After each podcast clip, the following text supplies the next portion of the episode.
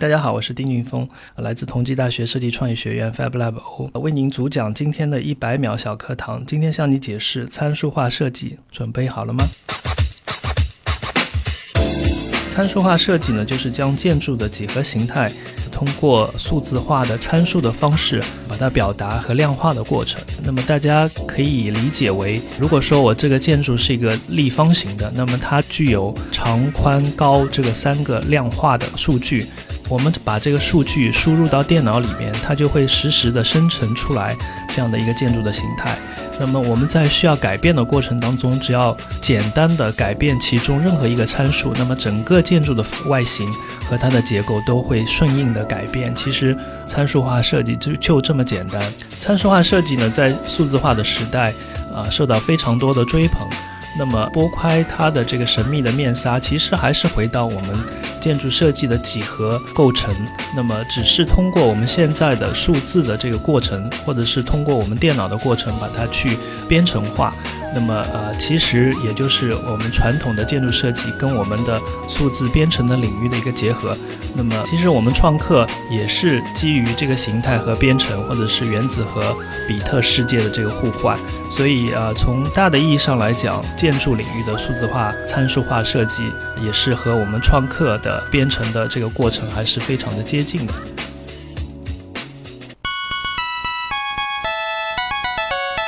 节目准备好了吗？正在将内容进行智能排列。嘉宾的情况呢？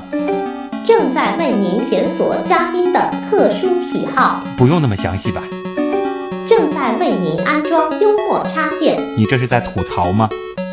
正在为您更换全部文字素材。正在删除您的幽默基因，已将节目专业程度调低到百分之三十五。好了好了，马上开始节目吧。正在为您极客秀。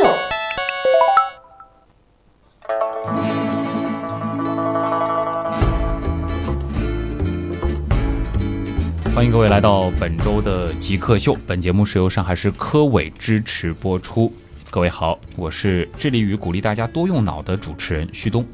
大家好，我是致力于鼓励大家动手做的建筑师丁俊峰。前半部分我们的这个定语好像还有点契合，就是鼓励大家多用脑，一个是鼓励大家动手做。但是后半部分我的身份是主持人啊，其实相对于常规的一个做法也有点矛盾。然后到丁老师这儿就更矛盾了，一个建筑师的背景。然后现在是鼓励大家动手做，嗯，是鼓励大家动手去造房子吗？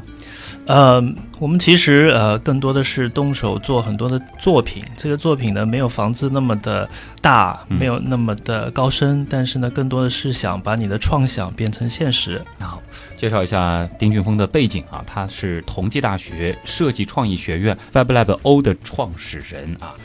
今天的节目呢，其实我们通过这样子的一个暖场的部分吧，其实落出了两个关键词啊，一个是呃丁俊峰他的一个专业的背景，就是建筑这一块儿。啊，其实极客秀来过好多设计师，但是有建筑设计师背景的这个丁老师倒是第一位啊。那么另外，其实就落在了这个创意创造这一块儿，这个其实也是极客秀一直会关注的一个领域。那我们首先先进入到极速考场，先来了解一下丁俊峰他是哎怎样的一个人，怎样的一个极客。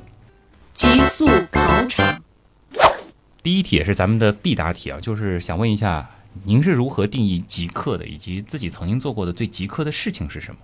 呃，其实极客跟呃 maker 跟 hacker 其实是并在一起说。相对 maker 的话呢，它更偏重于动手。那么，呃，hacker 的话就是他是黑客，那么他基本上是通过软件去黑客到这个这个软件的后面，或者是系统的后面。那么，呃，极客的话呢，他呃，在我来讲，我觉得更多的是说他非常的技术，更执着，更有钻研的精神。其实，在很多的层面，这三个词它的这个意义的分享都是有很多的雷同的地方。嗯，极客的话，对对于我来讲，其实我这个三者都兼容。哦。你都有做了一点，对，也做过包括 hacker 的事情，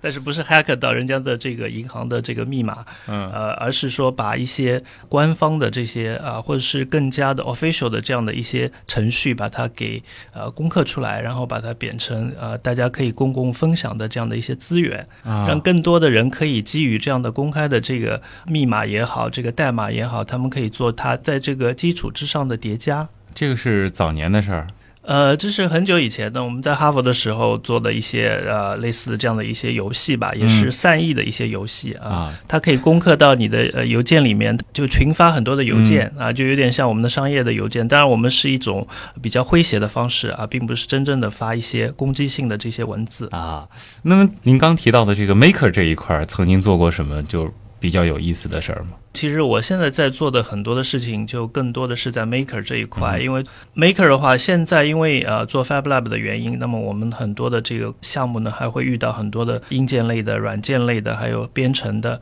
它其实是一个非常综合的这样的一个过程，所以我们有很多的。电子类的产品，那么我现现在从呃原来做非常高、非常大的体量的这个城市综合体，到做一个呃放在桌面上非常小型的这样的一个产品，嗯啊，这里面的这个制作其实都是非常核心的部分，但是它的这个尺度的跨越还是非常大的。那做小的东西和做大的东西这个相比，大东西要难多了吧？呃，其实这个就是难易程度的话，不能够因为它的尺度的不同，嗯，而会有区别，或者说有级别的分差。呃，不一定说你做大的就比做小的要难很多，呃，做小的东西就呃容易很多。其实它的技术的这个层次是不一样的，或者是它的聚焦不一样的。嗯那像我们做建筑设计的时候，它有一个系统，那么就是呃，在这个过程当中，你完成一个建筑的形态还有功能的一个设置，那么你需要这个专业的知识啊、呃去教你，去让你完成这样的设计的过程。但是呢，在这个过程当中，其实传统的建筑设计和制作其实是分开来的。嗯，你只是完成了设计，但是你不做施工的制作。啊对，这两部分是分开来的，所以我们很多的呃建筑师，他其实跟现场的制作和完成它是有距离的，嗯他不亲自去参与的。而做小的产品呢，其实你的难度系数在于，呃，我要把这个东西原型做出来，所以每个节点，包括呃外形的设计，包括这里面的编程，包括硬件的，或甚至于你的经济的，就是说你这个产品你要获得融资，你怎么去啊、所有的东西你都要去完成，所以它的难点是在说把所有的知识可以呃更加的呃平台化，可以更加的这个呃跨界。嗯，就是完全从无到有了，从这个最初的这个设计的方案到最后的落成，几乎都是要靠自己的这个能力完成。嗯哼，所以这个也其实也就是零到一的过程。嗯我们说的零到一，就是从你的一个创想，我脑子里面今天呃早上起来的时候，忽然之间会有一个想法，这个呃非常创新的想法，但是怎么把这些非常有创意的想法变成一个实际的物体，啊、这个其实就是我现在在做的东西，跟以前是不太一样的。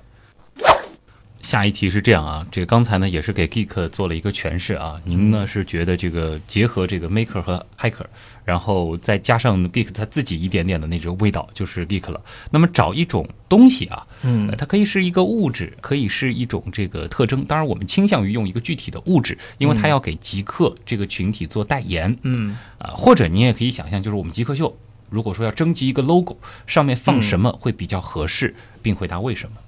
这个呢，其实我觉得还是蛮难的一个问题啊。嗯那么从很多的这个观众来讲，或者听众来讲，可能极客对大家的印象可能就是高科技啊。呃，技术宅啊，嗯哼，像我们这个电视剧里面，比方说那个美国的这呃美剧里总会配一个好像 Big 啊 Bang 里面，尤其是啊 那么多的特别聪明的这些人，但是他又非常不一样，非常的独特，呃，非常的这个有个性，呃，那么对于我们来讲呢，极客其实它是融合了很多的高科技，确实这个是它的基础。更多的我觉得是它是一个非常钻研的，嗯，呃，有钻研精神的，在原来的很多的基础之上去叠加。呃，如果说在 logo 的设计当中，当然第一个你这个东西非常的有鲜明度，嗯，那么在呃可能会有很多的工具啊、齿轮呐、但是又有很多物联网、互联网的这种符号，嗯因为现在都是 原子和比特的时代。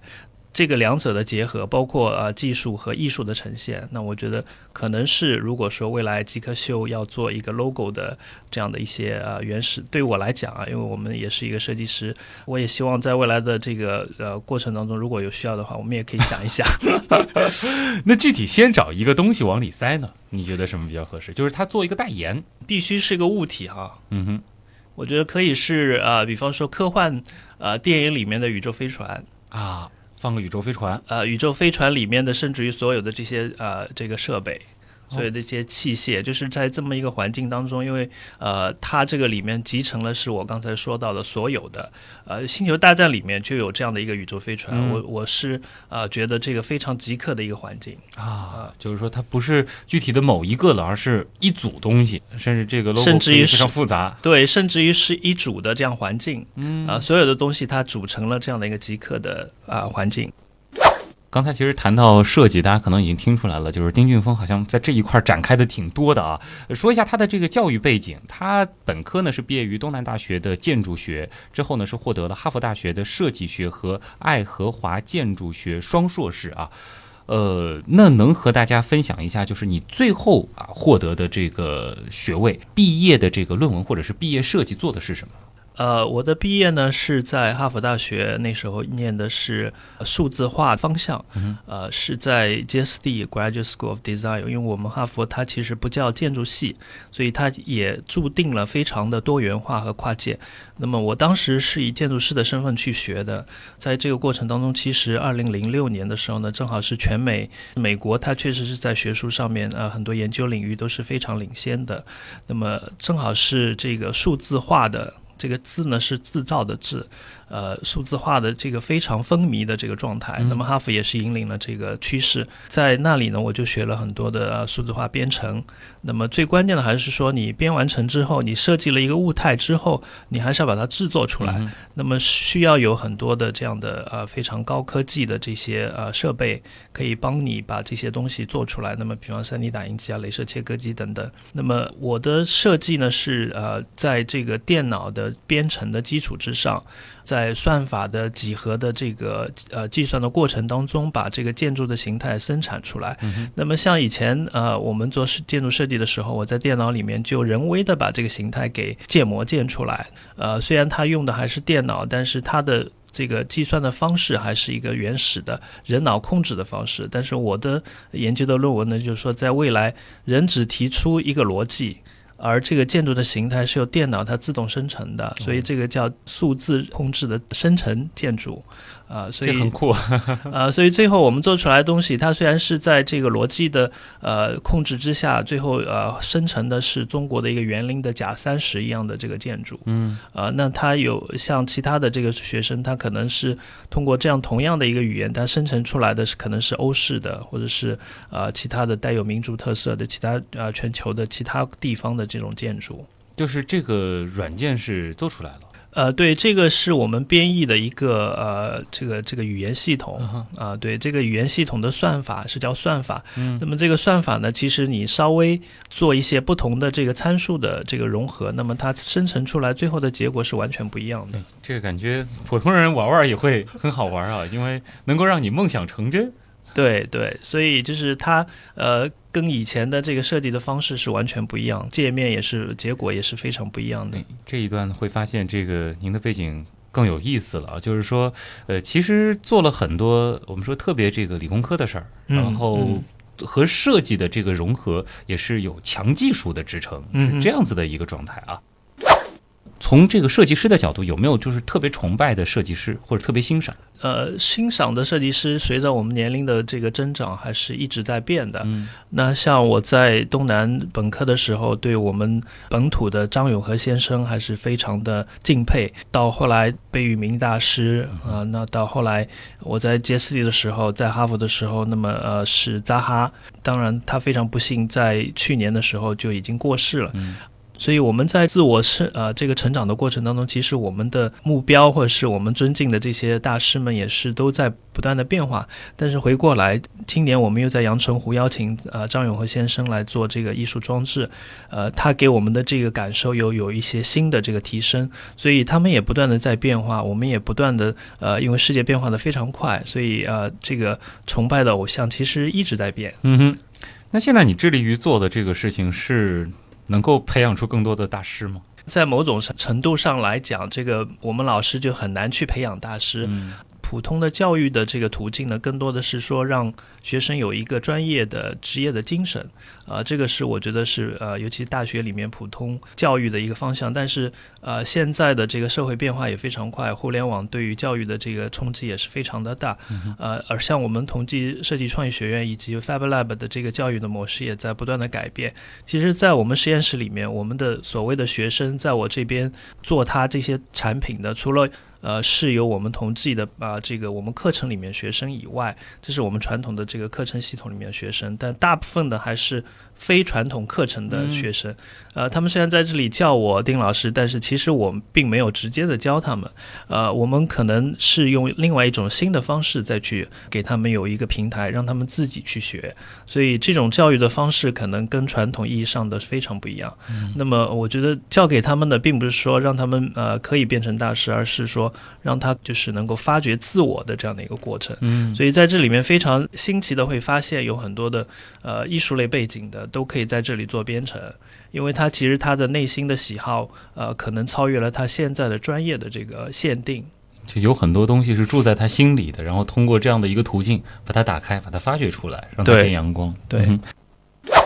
从设计的角度，有没有让你印象特别深刻的、非常难忘的、有意思的设计？呃，设计呢，包括我自己也一直在做一些呃一手的这个项目。呃，我在美国的时候也呃工作了好多年，那么呃在全世界各地，新加坡、在迪拜、在中国、在美国也做了很多的项目。但是那个呢是呃一个合成式的，所以呃建筑呢它是一个团队一起在设计和建造这样的一个一个大的工程。其实虽然有很多非常令人激动的一些呃这个项目。呃，但是我觉得还是不是很满足，因为它不能体现我个人的一些呃这个设计的这个成就或者是趣味，呃，而更多的让我觉得激动的还是我自己参与的一些呃装置类的这个项目，呃，我参加很多这个双年展的这样的一些呃这个邀请，那么嗯我们自己去设计和建造，所以我的兴趣更多的是说，你不仅是自己去设计，你还要通过啊、自己的双手把这个东西做出来，嗯这个才能体现你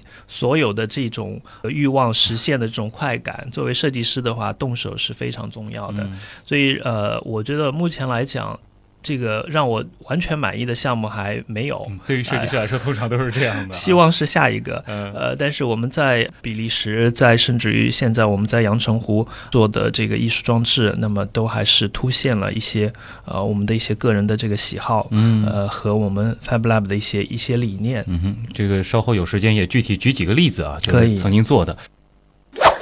我记得你前面提到，就是说自己做一个东西和之前可能设计一栋建筑，嗯呃，它一个很大的区别就是你在做的过程当中，你还要啊完全去考虑你有没有这个能力，呃，支撑把它造出来。这个其实就谈到了不仅仅是动手能力，还有这个经济能力。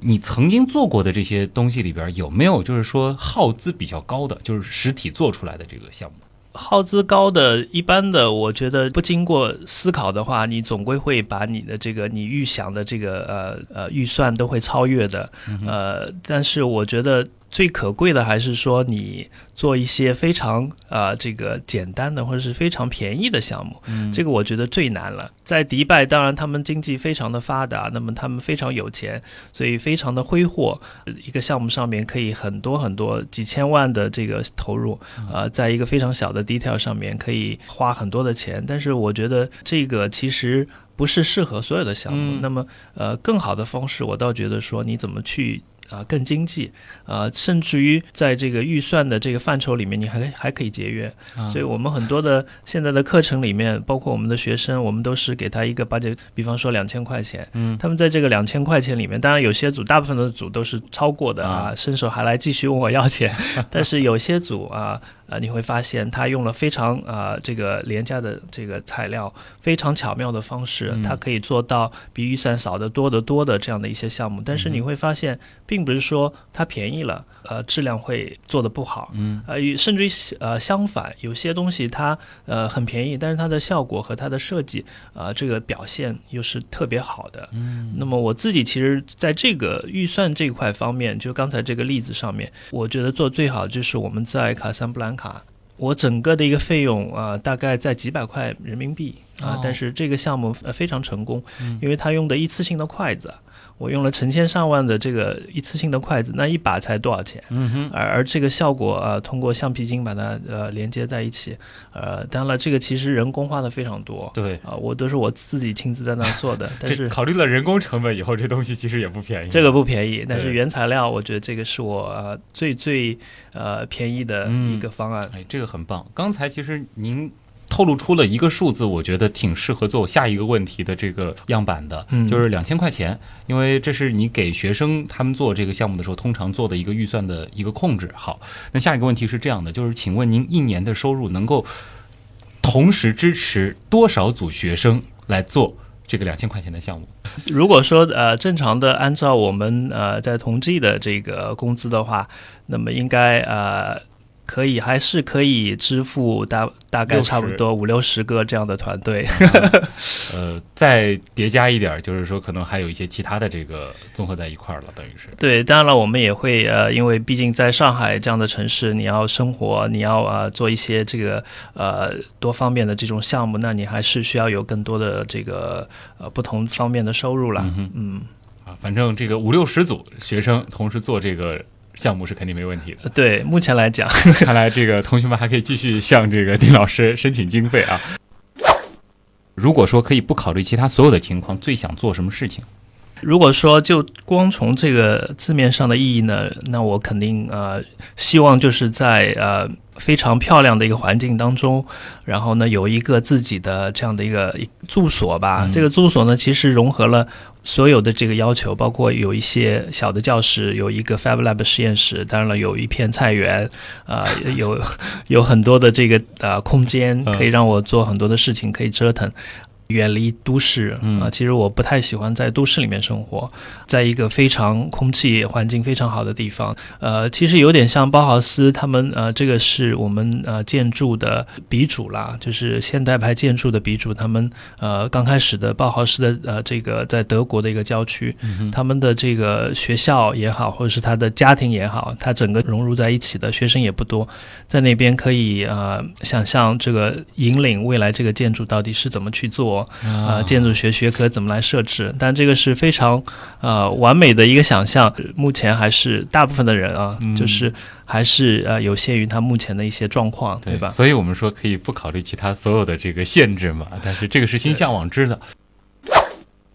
那么如果说呃可以立刻帮你实现一个愿望，是立刻把你刚刚设想的那个场景变成现实，还是有其他的想法？这样的现实呢，我想在未来，在我们慢慢的这个呃积累的过程当中，还是可以的。呃，因为现在中国的这个发展也是非常的惊人的。所以基本上就是想要把刚才的那个东西变成最终的一个现实啊。虽然说这个路还比较长啊，那当然我们刚才的这个问题是可以立刻帮你实现，那就祝愿啊这个愿望能够早日实现。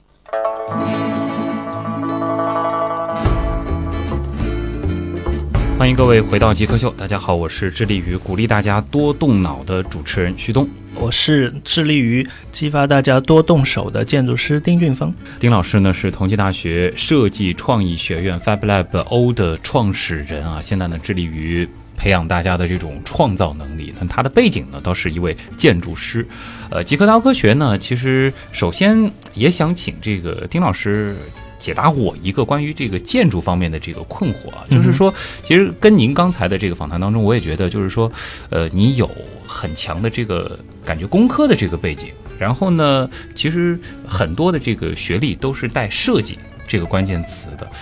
很多时候觉得这个艺术这一块儿的东西和这个工科的这个东西，它是带一点矛盾的，但建筑它又是好像需要融合这两个矛盾，这个东西是怎么平衡的呢？对我当时呃上那个东南的建筑学的时候呢，为什么填这个志愿呢？也是觉得啊、建筑系的学生每天都背个画夹，嗯啊、在学院里面，在这个呃学学校里面到处都在画画，好像这个建筑就是艺术啊哎，非常开心，可以抛开所有以前学的那么枯燥的这些物理啊、数数学、化学。呃，但是后来进入了整个课程学习的时候，你会发现这里面还是应用到了很多我们以前学的工科类的这这些知识。嗯，因为建筑你要立起来，那你这个物理的这个呃知识非常的关键。力学啊、对力学，那么还有数学啊、所以它其实是一个真的是技术和艺术非常结合的这样的一个学科，嗯所以也奠定了啊、这个我本身就是这样的一种潜质。其实我在高中的时候，我的数理化是非常非常好的，啊哈呃，那么艺术呢，其实是后面慢慢的在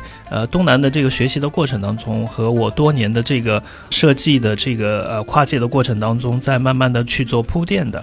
你是先有一个这个数理化方面的这个底子，然后再这个逐渐逐渐去积淀艺术方面这一块儿的修为。对，呃，其实，在进入东南之前呢，啊、确实是，呃，数理化还是有非常呃专业的这样的一些呃这个擅长，呃，但是其实小时候呢，也是跟艺术啊、有很多的其实喜好吧，但是作为职业化的这样的一种结合的话，还是到后后面的这个建筑学的这个学习过程当中，包括后面职业的这样的一些呃经历过程当中，还有包括我自己的这个爱好，呃，所以其实呃，我们现在的这个专业设置还是非常限定的，就是说你这个专业设置可能只呃发挥或者是应用到你某一块的知识，但是现实当中的很多的呃这个领域，它其实需要你很多的新的这个介入，所以包括现在我们创客在做的很多事情，它其实真的是包容万象的，把你所有的这个喜好都可以集合在一起。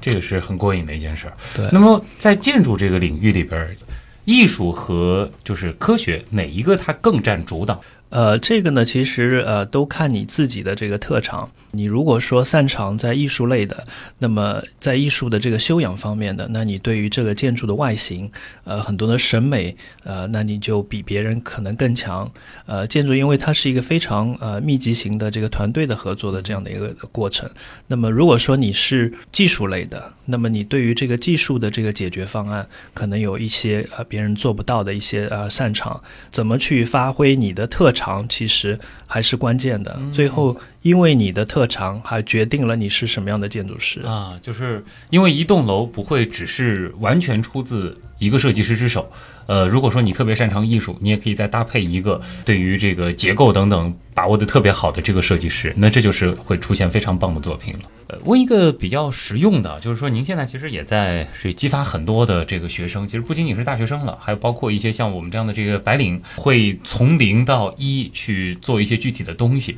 呃，那能不能就是花一点时间，就和大家来分享一下，把一个东西从零到一最后做出来，它可能需要经历几个过程，然后有哪几个点可能是需要大家特别去考虑。其实每个人他都有非常丰富独特的这个想象，所以从零到一呢，也就是说把你脑子里面想象出来这些抽象的图像方案变成一个具体可触摸的这样的一个物体。那么在这个过程当中，其实你需要用到的知识还是蛮多的。但是呢，从简单来讲，就是你的构思，呃，在你脑子里面，你可能通过你的手啊，或者是通过电脑的建模把它呈现出来，这是第一步。呃，呈现完了之后呢，要去想这里面所涉及到的一些呃技术层面的这些呃知识。那么无非也就是你把这个物体把它给建模建出来，然后把它给做出来，然后呢，你这里面可能会有一些智能的芯片，那么你把它设计出来，然后把电子连接好，通过电脑去编程，编完成之后呢，连接到互联网啊、其实也就是呃说的简单一点，智能硬件也就是那么回事儿。啊、但是呃，其实实对于很多专业性的人来讲，传统的这个教育过程当中，它其实只受到了一个非常局限的一个系统的这个训练，可能他没有其他方面的知识啊。简单一点，比方说我是设计师，可能我不知道怎么去编程，可能我不知道怎么写代码，呃，所以我们的职责呢，就是说，呃，FabLab 的职责呢，就是说要让所有的人，不管你是什么样的背景，都可以在这里把你的想象啊，把它变成现实。所以在这个过程当中，我们说到的刚才的这些各方面的知识，都会在我们这里做分享，呃，让你可以找到你需要的这些知识点。当然，最后其实呃更关键的是说，你的市场怎么去解决，你的第一笔的钱怎么来，然后你的团队怎么营建，然后你未来的这个市场的销量怎么样？我觉得这个也是非常关键的，是让你啊真正从你的想法变成到市场上可以销售的这样的一个产品。其实我已经有点听晕了，就是 FabLab O 其实做的这个不仅仅是。呃，我们说激发大家的这个创造力，到最后的这个对接市场这一块儿，甚至都在帮着学生来做。对，因为我们已经呃，这个实验室创立到现在已经有三年了。刚开始的时候呢，我们呃主要还是在引导，就是很多的学生从他原来的这个系统里面呃跳出来，可以更多的是跨界。呃，更多的把他们一些想法把它变出来，变成一个一个实际的这样的一个物体。呃，但是慢慢的会发现这里面还是有潜力。呃，学生们他在做完之后，这个产品有些是完全是娱乐性的，有些是呃有市场的潜力的。那么这些市场潜力的，其实呃在我们的这个倡导底下，它还是可以变成有投资倾向的这样的一些项目的。这里就先留一个悬念啊，我觉得这个 FabLab 可能和我之前想象的还不太一样，因为它，呃，可能不仅仅是说是提供一些这个辅助的手段，或者说把一些技术的这个门槛降低，让大家更好的可以在那儿发挥自己的创造力，它甚至是一个可以让你从零到一，然后再到。一百，因为这个是面向市场的一个这样的过程了。丁俊峰呢是同济大学设计创意学院 FabLab O 的创始人。那么他们的这个学院呢，啊，前半部分访谈如果听了的话，大家应该知道了，就是说是在帮助大家把一个想法从零到一这样的一个过程。那么在刚才的这个最后呢，其实也谈到了，他们甚至能够帮助大家把这个产品直接推向市场。这个有成功的案例吗？呃，我目前在深圳已经有两个项目在做了，其中有一个骑行的头盔，包括我自己也在做一些呃这样的产品。那么，其实我们现在最最新出来的一款 3D 打印机，那叫米粒是 3D 打印机，主要就是为了中小学小朋友，他们可以用这样的 3D 打印机把它拼装出来，呃，可以非常轻便的拎着就可以上学的这样的一款新的。那么，在这个产品其实是包括我自己，还有一个业界的，呃，他们有非常好的生产的经验。那么还有呃两位成员非常有趣，一个是高中生，啊，一个是我们大四的一个学生。就是由他们所组成的一个团队，对，然后现在这个东西是已经产品化了，而且是已经甚至面向用户了。呃，对，我们已经做过很多次这样的课程了，用他们自己呃研发出来的产品，把这个呃让小朋友把它拼装出来。那最近呢，其实我们在原有的基础之上做了一个叠加，马上就会上众筹。当时是一个什么样的契机？因为这个您的这个教育背景其实还是挺惊艳的。这边有这个哈佛大学的这个设计，然后包括有这个爱荷华建筑学的这个双硕士在。回来之后不去一个高大上的这个建筑事务所，感觉这个应该是，呃，能够支撑我。如果说我们用刚刚那个花样问收入的话，应该是能够多的话上百甚至几百人的这个来做那个两千块的项目。呃，怎么会现在去做这样子的一个事儿？呃，确实是的。当时回到国内的时候，然后回到同济的时候，完全是呃新的一个领域。那么也是机缘巧合，也是可能呃是偶然和呃必然的一个结合吧。那么建筑设计呢，呃，在我回来的时候还是非常火的一个市场，呃，但是我一直在思考这个问题，这样这样的一个情况还能维系多久？呃，那么其实随着我们中国经济的提升和转型，建筑呢它的量呃不会再像以前那么持续的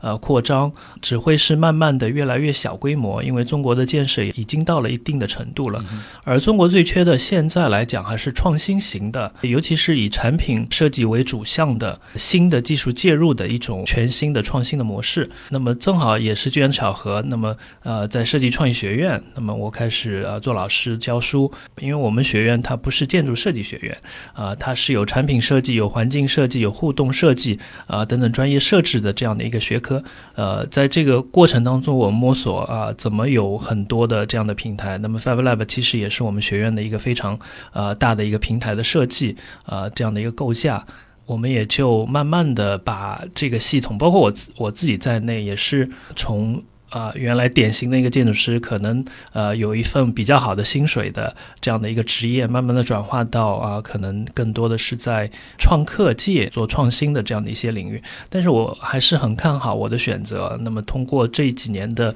呃打拼之后，呃，还是觉得未来的希望非常大。呃，对于我们来讲，其实我看到了，尤其是今年，呃，我们看到了不仅是我们团队呃项目，还有经济的一个非常明显的改变。啊，你看中的是未来，所以说当时最后啊选择的是现在这样子的一个事情啊。呃，那这几年取得了什么样的成绩呢？先说社会效应吧。我们从刚开始名不经经传的一个小的实验室啊，当时我们刚开始做的时候，没人理解这个 FabLab 实验室到底是什么，创客到底是什么。到现在，我们参加了很多的，或者是主导很多的重要性的这个国际的或者是国内的这样的会议也好，展览也好，我们的角色越来越受到社会的认可。呃，包括呃很多重要的这个领导人都来了我们实验室。我们这实验室很小，但是呃现在社会效应非常大。在这个我们科普的这个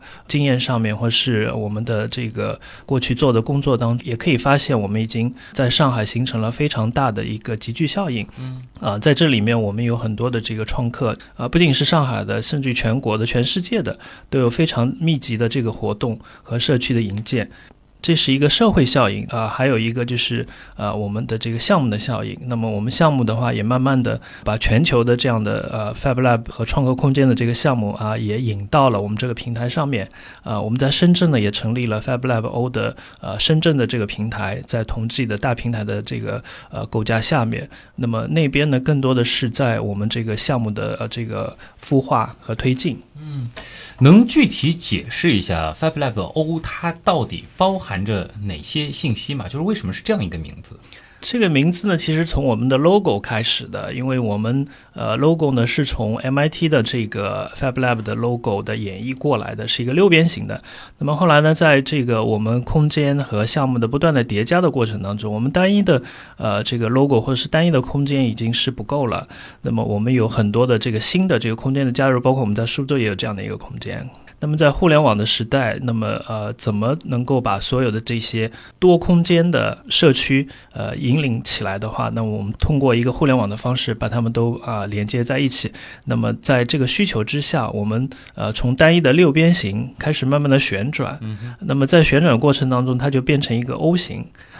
然后也是这个形状变成一项类似齿轮的，那又回到我们刚才说啊，这个呃极客秀的这个 logo 可能会有一些齿轮，会有一些这样的呃具体的这构建的这样的呃 image 在里面。嗯，我最开始以为是这个零，然后是这个零到一，后来呢看到这个 O，我想到的可能是 online 或者是 offline，嗯哼，呃，但实际上是这个从 logo 上推导出来的一个 O。对，因为我们先其实呃从 graphic 这个角度，然后从这个视觉的角度，然后呃后来也觉得说 FabLab O 或者是简称 Fable 也是比较呃 cute 或者比较可以上口的这样的一个称谓所以 Fable 就是 FabLab O 的简称。简称。对，啊，这个 Fable 下面好像还有几个支线嘛，算是这个好像有 C U I 这样。呃，对，因为我们做了一些呃系统的定义，在过去的三年过程当中呢，我们也慢慢的积累了一些经验。呃，我们其实做三块，那么第一块就是 Fab O U。因为我本身是一个呃学校里面的教师，那么呃我们呃在统计里面一个非常大的职责任也是说教这些人可以使用我们刚才说的所有的这些知识，把他们的这个想象、创想做成现实，变成现实。那么 U 也就是 education，那就是呃教育的板块。那么在互联网的时代，社区是非常非常重要的。呃，那么第二块呢，就是 Fab Lab C，那么 C 就是 community 的意思，那就是社区营建。我们有开放业，我们有啊举办了浦浦江论坛的创客分论坛，啊，我们做了很多很多这样的引领的这个科技普及的这样的工作。那么最后一块呢，其实是我们最近刚刚做的，就是我们刚才提到的一个孵化的啊这样的功能。那么就是 I I 的 I 的话呢，就呃其实意思是 investor incubate，所以它其实是一个孵化投资的这样的一个概念。所以其实，在 Fabo 的呃这个品牌底下，我们在做三块事情。呃，所以现在可能是不断的在拓展，就是 Fab Lab 它能做的这个事情，也是从零到一到二到三，现在逐渐逐渐的在发展当中啊。好，这里是正在为您播出当中的极客秀。那么今天做客我们节目的是同济大学设计创意学院 Fab Lab O 的创始人丁俊峰老师。那么稍后呢，我们进入问题来了啊。其实呢，网友关于老师的这个项目，还有包括这个设计也好、创造也好，还是有很多问题的。我们来听一下。问题来了，问题来了，问题来了。第一个问题呢，来自最爱初音啊。他的这个问题呢，其实和我们前面在问题来了的时候聊到的一个点有点关系啊，就说你的本质是设计师，那么最满意的设计作品有没有？那么具体是什么？能和大家介绍一下？这个其实我们前面有所提到啊，但是我可以再深入的呃阐述一下。是严格来讲，我的本质是呃建筑设计师，所以我应该做很多高大上的建筑。那么确实我们也做了，但是呃，就像我刚才呃解释的，那么它其实是一个团队的这个呃联合的工作，呃很难体现我个人的一些啊这个趣味呃和个性。那么其实我更加呃想介绍的是我自己参与的一些啊这个。装置艺术类的这样的作品，就是说的远一点的话呢，我们在全世界啊，我受邀啊，全世界做了很多的双年展。第一个呃比较有特色的呢是我说的，在卡萨布兰卡海滩上面，我用筷子编织出来的一个装置艺术。呃，那么后来呢，我们在呃这个比利时啊又做了一个灯管的，我用灯管作为一个元素，在这个呃一个绿化棚里面，包括这个最后呢，呃这个装置做完了之后呢，把这个水放出来，因为这个是灌溉用的。的嘛，就作为我的一个元素，呃，呈现出来。所以在灯光的效果，在这个水的反射过程当中，它又变成一个像文字一样的这样的一个呃装置的寓意在里面。所以这个效果也是很好。而且这个过程为什么我觉得呃我要推荐呢？就是说整个的设计，包括最后的这个灯管的排布、电线的这个铺设和这个效果的控制，还有互动的一些呃编程，都是我一个人完成的。啊，因为在这样的一个过程当中，真正彰显。显了我这个从呃原始的设计到最后把这个东西制作出来的整个的过程，嗯啊，所以我还是呃比较啊喜欢或者是推荐这样的一种方式。这真的是带着强技术去玩艺术啊，这个出来的这个效果可能是挺不一样的。这个其实也是你一直在发挥的，算是你的一个优势吗？呃，应该来说是我的一个观点，或者是我一个非常强调的这样的一个一种方式。啰嗦的金金虫，他这个问题其实是还是一个挺大的思考。他就说，现在有不少人认为说创客基本上等同于创业者，那么对此你是否同意？这个问题非常有趣啊，也有非常有针对性。很多人都一想，这个创客那就等于创业啊。其实我的呃回答是否定的，因为在中国呢，很多事情一上来，大家都在想怎么去赚钱。我觉得这个是无可厚非的，因为这个经济压力啊，这个社会的这个价值的体现。但是我觉得并不是创客非得等同于创业的。那么创客呃，我再稍微解释一下，就是最好的状态是什么呢？就是他在呃没有太多压力的情况之下，那么把自己。己想做的事情，把它给实现出来。呃，很多人可能工作其实跟他想做的事情是有矛盾的，但是迫于很多的这个经济压力也好，这个社会职责争呃当当也好，他不能够完成他想做的真正想做的事情。所以呢，他用业余的时间，在这个 Fab Lab 和创口空间里面，呃，和他认识的或者是互联网上认识的线上线下的这些小伙伴们，呃，组团能够把他这些作品做出来，啊，这其实才是创客最最初衷的这个意向。所以他的这些想法呢，并不是说为了去赚钱，而是说体现自我价值，或者说啊，把他的这些想法可以啊呈现出来，获得一种愉悦，更多的是啊快乐。那么在这个过程当中，其实。是慢慢的去叠加，可能会有一些团队它适合去啊、融资，啊、适合找风投等等，它慢慢的变成一种创业者，但是这里面的几率还是非常小的，而且创业并不是那么简单，有很多人他可能更适合在大公司，而这个创业极具的呃需要经验，所以呃这个创客等于创业者，那这个是否定的，呃，但是在这个里面我也不排除有一些好的引导，呃，我们现在其实也在做这件事情，但是呃你不能一上来就只为了这个钱啊、呃去入手，而是说从他们的个性，从他们的这个爱好，从他个人真正的他本质的一些特质去发挥，而且团队非常重要。呃，我们也在这个呃过程当中设置了很多的这个课程，让他们不断的去尝试。你我现在认识的一些比较成功的创业团队，他们的经历让我看到，就是说这些人他需要有失败的经验，失败是非常非常有价值的。呃，你再次去创业的成功关键的这个特质。嗯，这其实我相信，就是人其实本来就是有这个创造的这种欲望的，所以说很多人可能做创客，他本来就是为了愉悦。当然，如果说是一个优秀的创客，他有优秀的这个项目，在一个合理的引导下，他也是可以向市场进行进一步的孵化的。对，小小马甲神啊，他的这个问题我觉得挺好玩的，可能是觉得这个丁老师这个不务正业的这个跨的比较厉害啊，他就说了，那你觉得你是个称职的老师吗？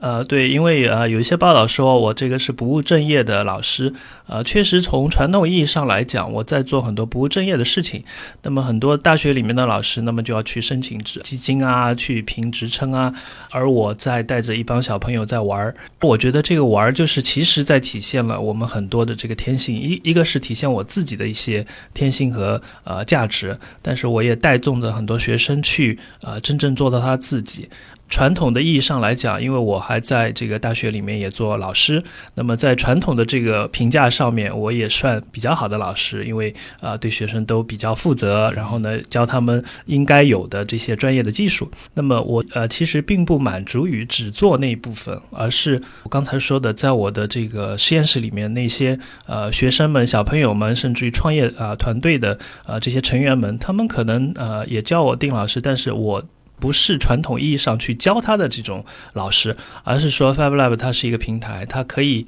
呃让更多的人啊、来这里去发掘，去把他的这些创想变成现实。所以我其实更多意义上来讲，在互联网的时代，创立了这样的一种模式啊、我们未来的学校的这个模式也会改变。呃，就像我说到现在，我一直是学的建筑学，然后一直是做建筑这一块的。我在美国也拿了呃这个职业建筑师的呃资质，都在这个专业里面，在这个领域里面都已经算做到极致了吧。但是回来之后还是没有做建筑师，对。或者是没有全职在做建筑师，所以其实这个时代变得非常快，呃，不一定是你学校里面学的这些专业知识就是支撑你未来的职业，嗯。所以呃，在现在的这个传统的教育的这个呃过程当中，我是用 Fab Lab 的新的这种模式去鼓励我们学生去学更多互联网时代的知识。他的这个品质的培养，或者是他知识结构的培养，可能在未来对他的职业化有更好的呃一个支撑。嗯。所以在这个意义上来讲，哎，在这个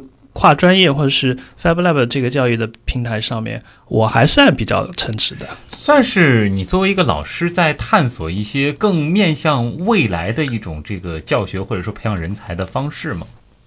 呃，应该来说是的。那个互联网对于我们所有的行业都会在未来产生非常大的冲击。呃，不是说否定传统的教育，传统的教育还是非常必须的。嗯，而且你很难在传统的教育里面很快的去做这个系统性的改变。但是我们的世界，我们的这个知识的结构发发生了非常大的变化。那么我们的这种空间，我们这 Fab Lab 的职责就是说在，呃现状里面怎么去找到一条或者是互补的这种方式。所以我们这 Fab O 的 U 的呃这个定义也是在。现在的这个系统，呃的过程当中，我们有一个并行的机制，这样的机制的话，让我们学生他有他的更大发挥的余地。像我们这里面有一个学生沈思阳，他是我们材料工程科学系的，其实它的长长项是编程。所以呢，他在学呃这个学业里面不能够发挥出来的这些特长，在我们 FabLab 里面就可以发挥出来。但是同时的话，因为他有这样的一种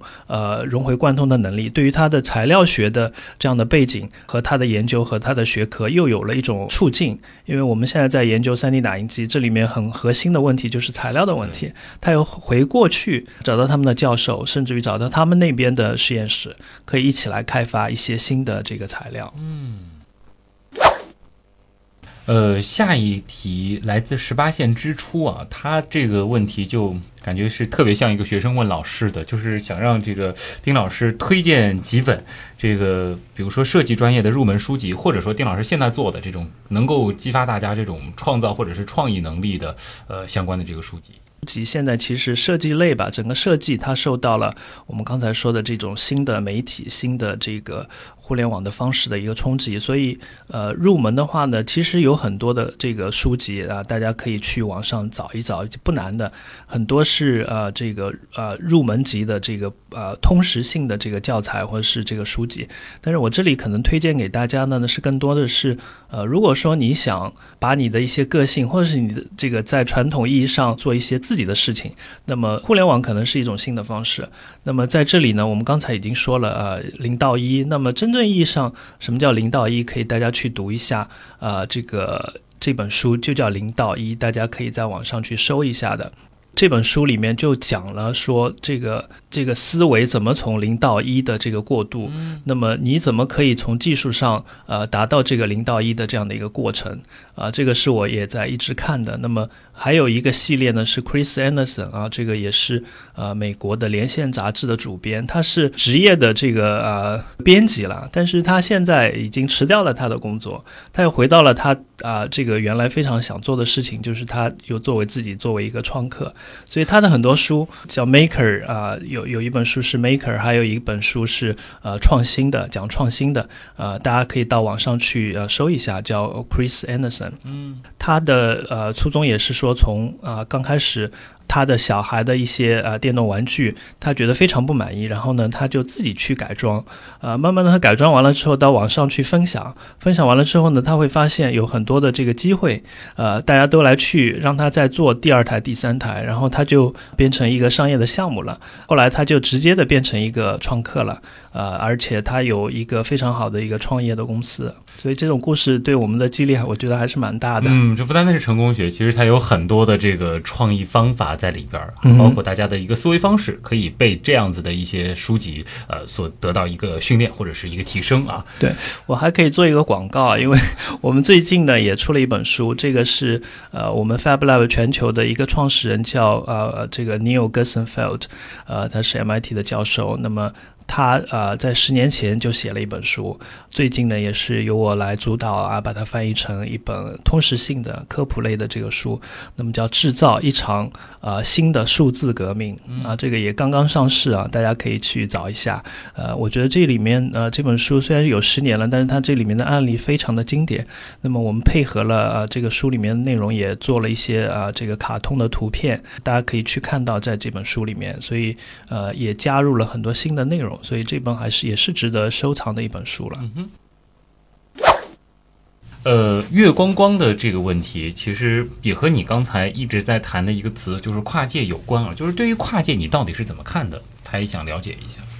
跨界呢？我刚才说了，现在因为我们系统的设置，不管是我们的教学，不管是我们的政策，它都有一个传统的这样的一个系统。这个系统呢，它是一个非常由上而下的规划。那么在短期里面呢，这些系统也是非常难去改变的。呃，我们呢是。需要有一种突破的这样的一种方式，这个方式呢就是跨界。因为创客，我刚才说了很多的呃，这个创意从零到一的这个突变里面，它有各种的知识的这个需求，它是按照需求来走的。你比方说，我要做一个智能化的这样的一个产品，那我需要有一个编程的功能，那我必须要去学这样的知识。而现在因为有互联网，你可以在互联网上轻而易举的找到一些开源的知识，所以呃。我觉得不要定义啊，或者是故意的去想这个跨界的问题，而是说，呃，你你你站在你自己的这样的一个专业的背景下，然后呢，你要往前走，总觉得是跨过了原来的一个限定，或者是跨出你自己的可能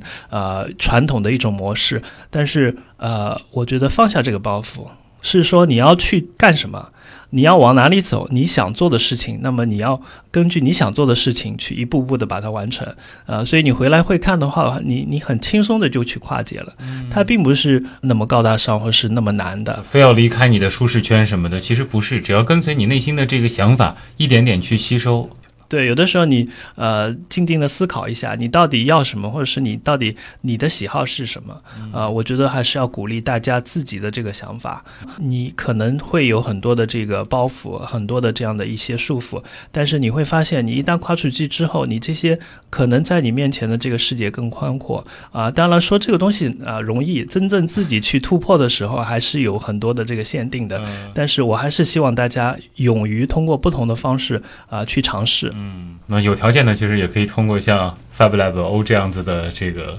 工作室，对，欢迎大家来，我们也希望帮助到大家。嗯哼，好的，那么今天也再次感谢同济大学设计创意学院 FabLab O 的创始人丁俊峰老师做客我们的极客秀啊。呃，那么正如这个丁老师所说的，大家有机会也到 FabLab 去看一看，感受一下。以上就是本周的极客秀，本节目呢是由上海市科委支持播出，我是旭东，咱们下周再见。